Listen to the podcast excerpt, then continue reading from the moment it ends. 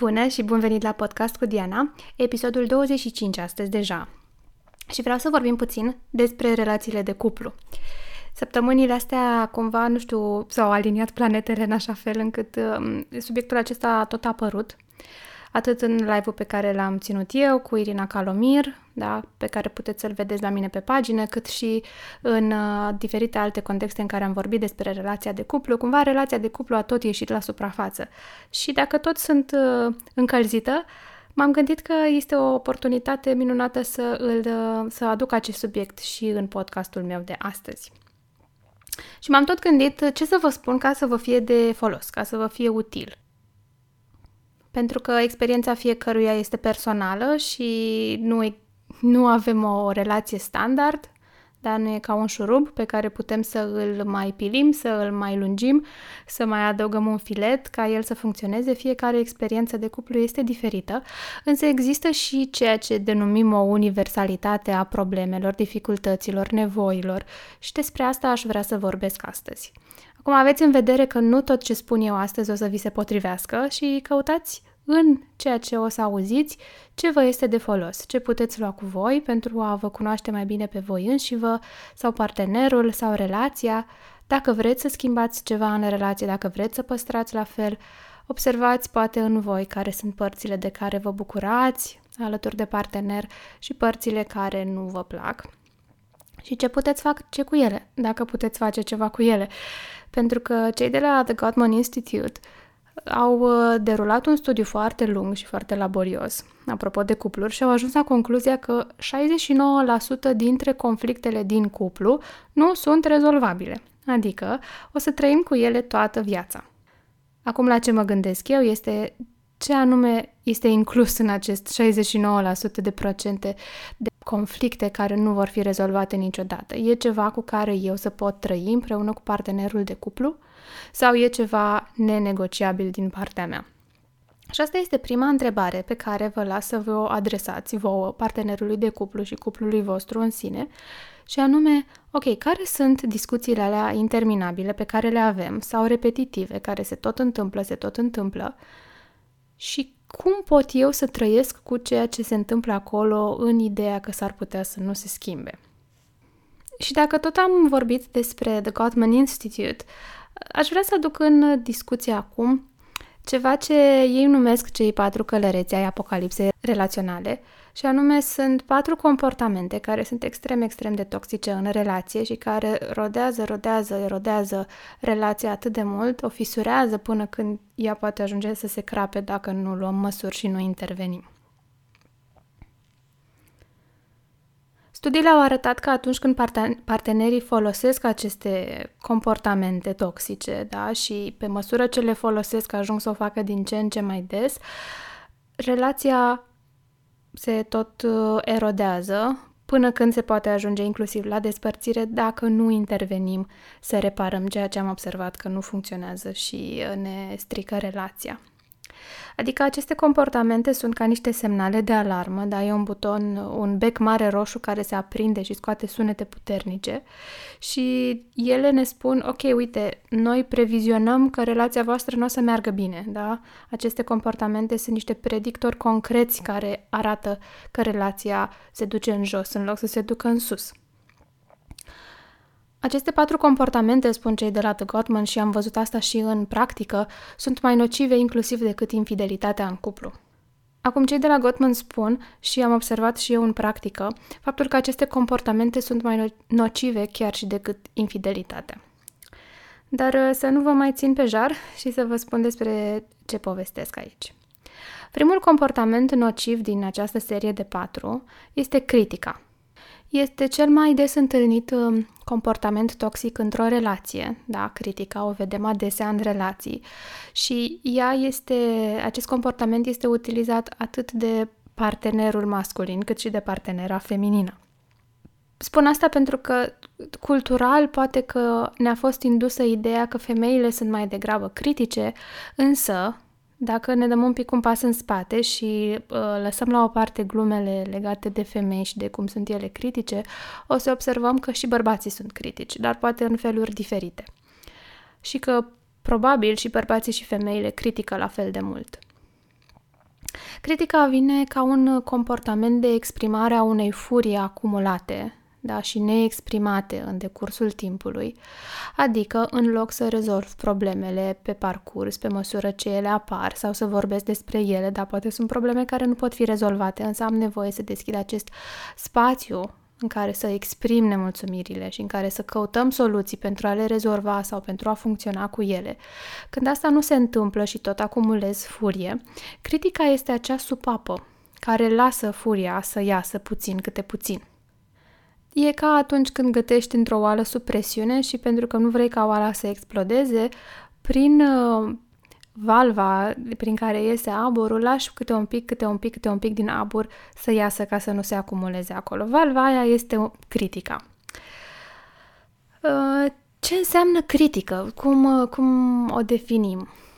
Dacă ne gândim un pic la cum exprimăm, poate putem observa că atunci când criticăm, vorbim despre ceea ce face partenerul greșit.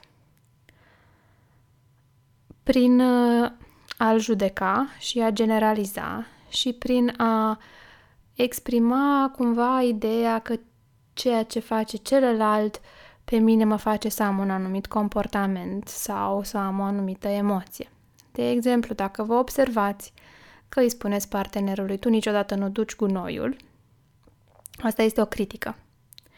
Pentru că, exceptând situațiile foarte improbabile în care în decurs de 5 ani partenerul nu a dus nici măcar o singură dată gunoiul, este neadevărat.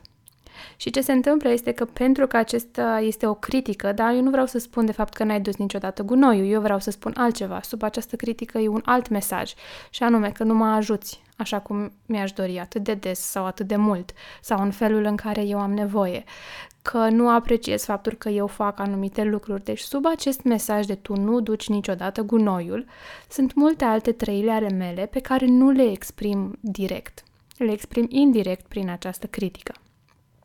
Și atunci partenerul ce o să facă? Nu o să audă mesajul, pentru că eu nu transmit mesajul care clocotește acolo în mine. Nu o să audă nici măcar că nu a dus gunoiul acum. O să audă tu niciodată nu. Și la această exprimare o să răspundă el. Pentru că, deși eu nu țip și nu urlu și nu critic agresiv, da, doar am spus asta, el percepe critica și răspunde la această critică a mea, fie cu critica lui, fie prin alt comportament despre care o să vorbim un pic mai încolo. Deci observați un pic când generalizați, da, și când adăugați judecată. Tu niciodată nu duci gunoi pentru că nu-ți pasă. Din nou, aici este și o judecată pentru că nu-ți pasă, eu presupun că, și o generalizare, tu niciodată nu. Ce putem face diferit? Pentru că nu vreau să vă spun doar ce facem greșit, ci să vă spun și ce am putea face diferit, este să vorbim despre ce este de fapt sub acest tu niciodată nu, pentru că. Este că eu mă simt într-un anume fel și mă simt în felul acesta pentru că am observat o dinamică. Da? Eu am impresia că tu nu mă apreciezi și atunci mă simt foarte tristă. Și asta este impresia pe care eu o am. Este cu un pic de judecată pentru că suntem oameni și ce ne deosebește de animale este și faptul că judecăm. Dar e important să nu rămân cu judecata asta pe care nu am exprimat-o generalizat, nu am exprimat-o ca pe un adevăr absolut, ci am exprimat-o cum o percep eu. Dar e important să nu rămân cu ea așa agățată, ci să o testez cu realitatea, să-l întreb pe partenerul meu. E adevărat? E adevărat că tu nu mă apreciezi? Și atunci partenerul va răspunde la această întrebare. Este adevărat că nu mă apreciezi? Și va spune, nu este adevărat. Sau, nu m-am gândit niciodată dacă te apreciez sau nu. Nu mi-am pus problema asta. Ba da, te apreciez și nu știam că asta e important pentru tine. Ba da, te apreciez și nu știam că mesajul meu nu a ajuns la tine. Abia atunci am, discutat despre problema reală care este elefantul roz din camera relației noastre, da? Pe care până acum îl ocoleam și vorbeam despre alte lucruri. Și când exprimăm lucrurile în felul acesta, da, eu mă simt, eu am impresia că, spune-mi, e adevărat sau vezi și tu la fel, atunci deschidem un spațiu de comunicare unde critica nu-și mai are rostul. Probabil că o să-mi spuneți, da, eu am încercat să fac asta cu partenerul meu și nu a funcționat, pentru că deși eu i-am spus lucrurile într-un fel, el a răspuns la fel. Aveți nevoie să luați în calcul faptul că dacă o vreme foarte lungă ați făcut lucrurile într-un fel, e nevoie de o perioadă de buffer, da, în care să vă recalibrați. Observ asta și în cabinet când lucrez cu clienți. Dacă ei se așteaptă ca eu să răspund într-un anume fel la ceea ce ei mi-au spus, răspunsul lor după răspunsul meu va fi la ceea ce și-au imaginat. De exemplu, vin și îmi spun un lucru și toată viața lor răspunsul la acest lucru a fost într-un anume fel sau așa l-au observat ei. Dar eu nu răspund așa, eu răspund diferit. Numai că ei se raportează la ce și-au imaginat și au nevoie de o perioadă ca să vadă că, stai, răspunsul meu este diferit. Și atunci se recalibrează și îmi răspund la ceea ce eu am spus și nu la o proiecție. Asta se întâmplă și în cuplu. Da? Chiar dacă eu nu critic, pentru că poate mult timp am criticat, partenerul se așteaptă să critic în continuare și o să-mi răspundă la mesajul meu ca și cum ar fi critică. Câteodată o să-și dea seama pe loc și o să zic, stai, ceva nu e în regulă, da? Eu am răspuns la ce face tu nu ai spus și atunci o să se recalibreze și o să spună mesajul diferit, o să-l reformuleze. Câteodată nu o să-și dea seama și o să trăiască cu impresia că eu am criticat. Deci e important să îmi dau un timp de reajustare care poate să fie de o săptămână sau poate să fie mult mai lung dacă o perioadă lungă de timp am relaționat diferit.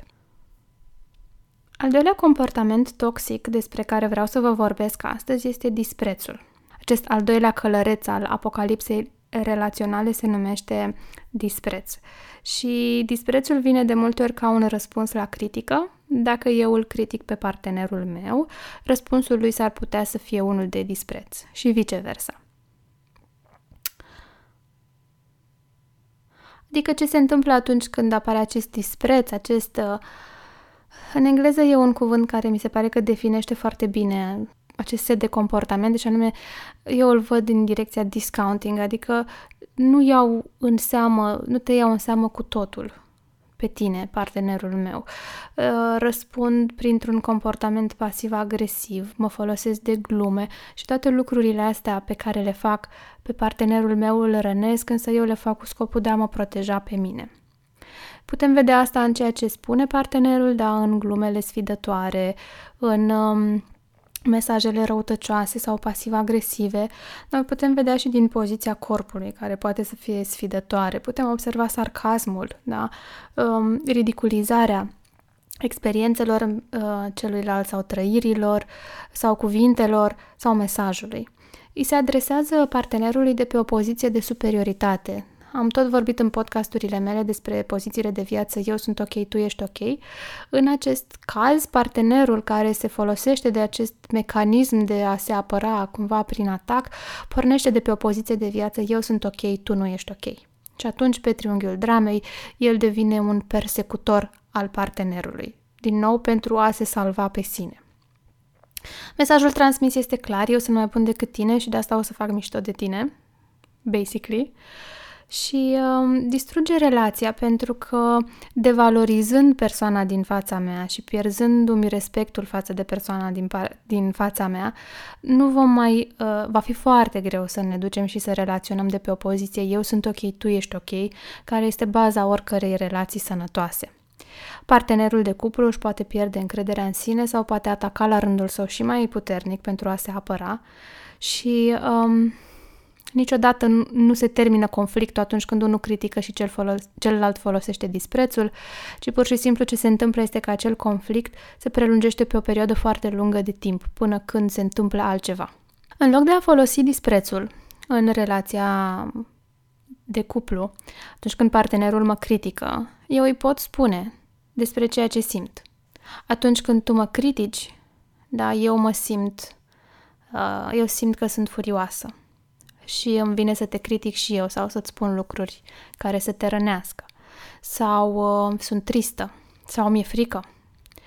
Astea sunt trăirile mele autentice pe care de multe ori le maschez prin acest comportament. și e posibil ca partenerul să se oprească văzând care este impactul comportamentului său asupra mea. Da, eu mă simt foarte furioasă și o să ripostez, mă simt foarte tristă și îmi vine să mă retrag sau să te disprețuiesc și să-ți arăt asta în mod direct. Și e posibil să nu se oprească și atunci e important ca eu să pun limite.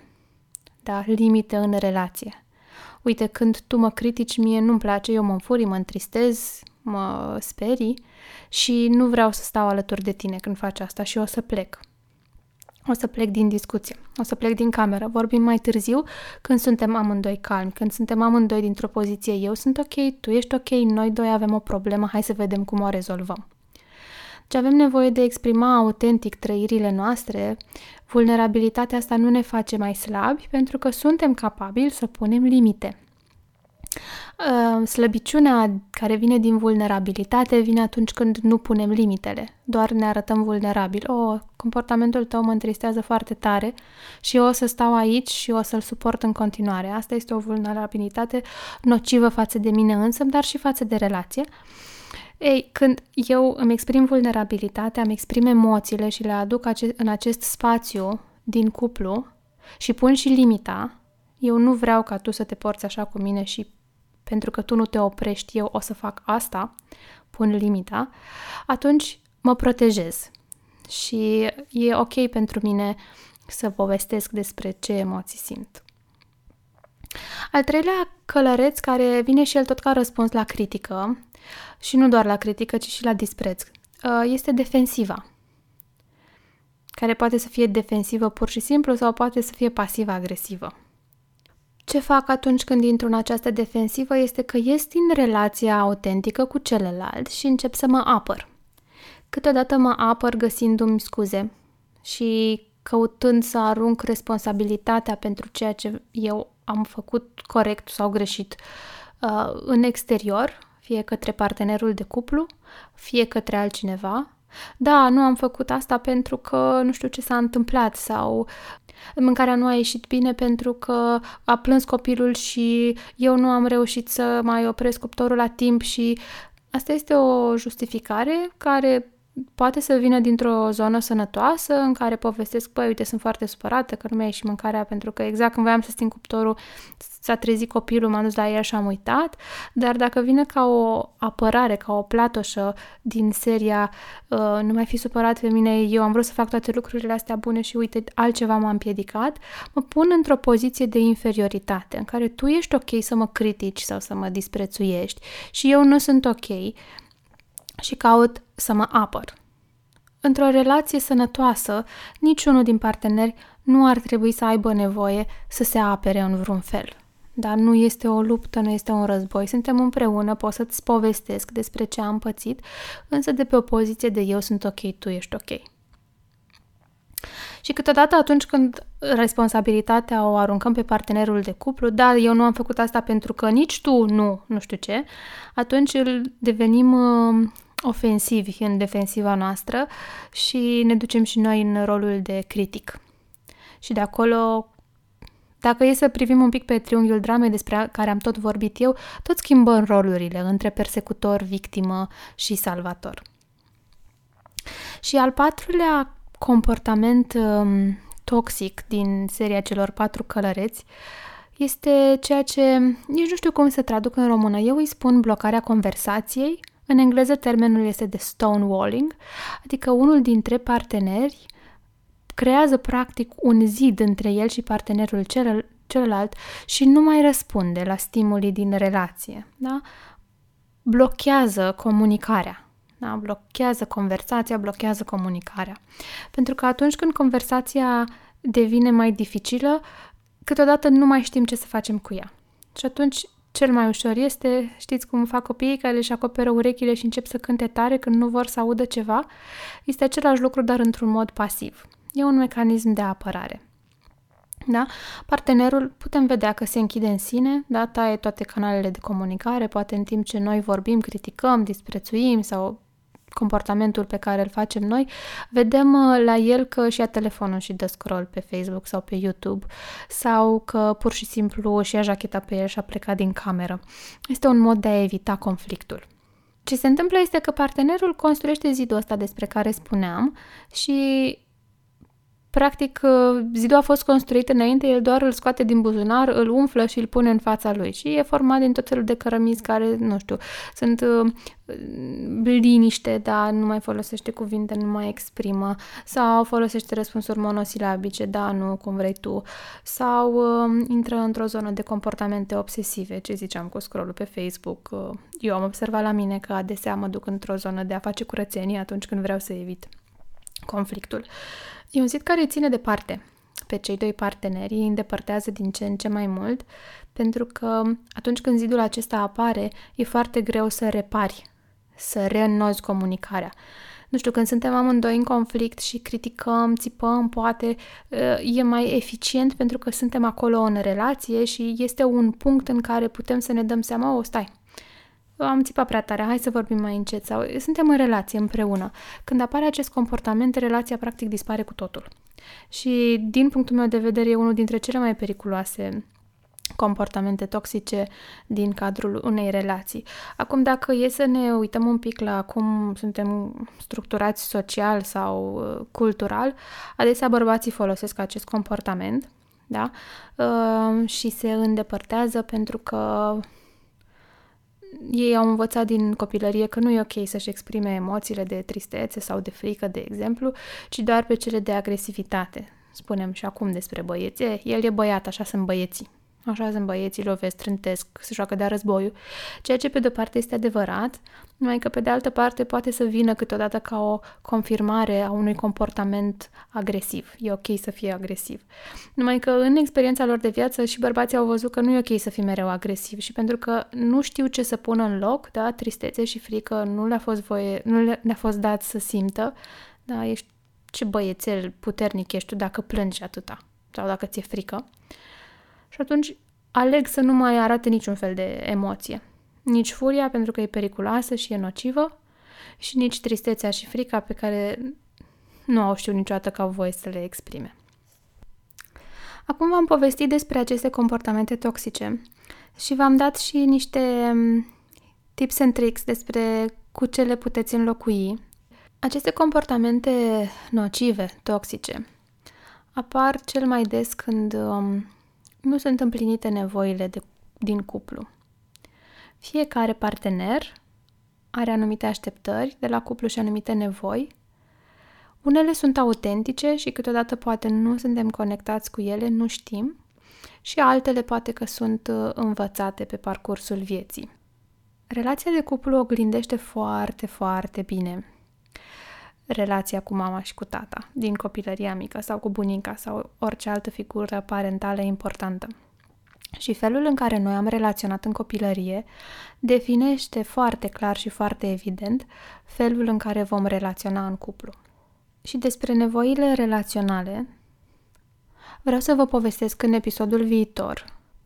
Ne auzim săptămâna viitoare și până atunci aveți grijă de voi și de relația voastră de cuplu.